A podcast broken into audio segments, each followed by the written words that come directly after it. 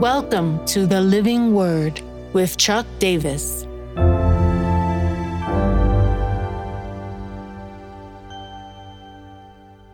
First Peter 2 18 to 20, endurance. Servants, be subject to your masters with all respect, not only to the good and gentle, but also to the unjust. For this is a gracious thing. When, mindful of God, one endures sorrows while suffering unjustly. For what credit is it if, when you sin and are beaten for it, you endure? But if when you do good and suffer for it, you endure, this is a gracious thing in the sight of God. Paul is moving into household duties here. It's very common in the Greek world to have household servants. Uh, we've talked about this in other podcasts. You can uh, go to my podcast on uh, Ephesians or Philippians, and we get to hear Paul talking about the relationship uh, between masters and servants. Colossians 3, Ephesians 5.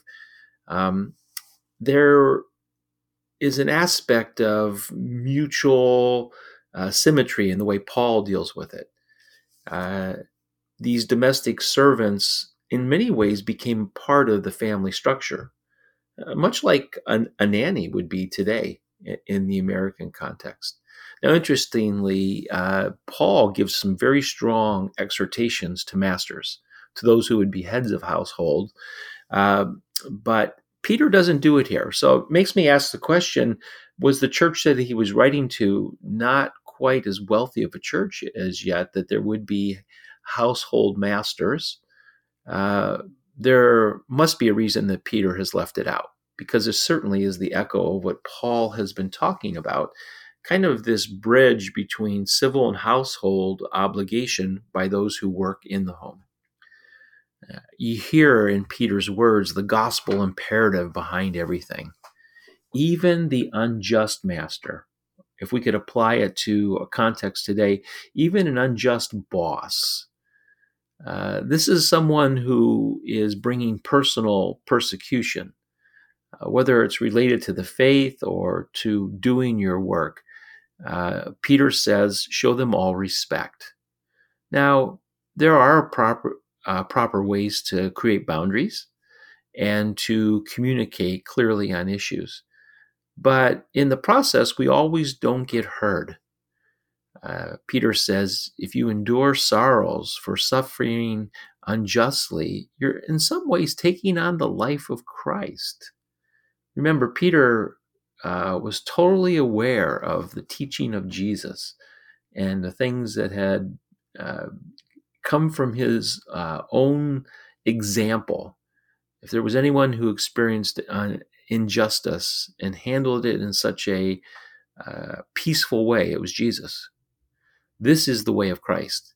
Uh, clearly, by Peter's establishing of ethical conduct and how we're to live in this world, uh, he's reminding us that we are on the way of Christ, and the way of Christ is going to make us seem like foreigners and strangers in this world because our attitudes and our responses and our actions should almost confront uh, where the society is going.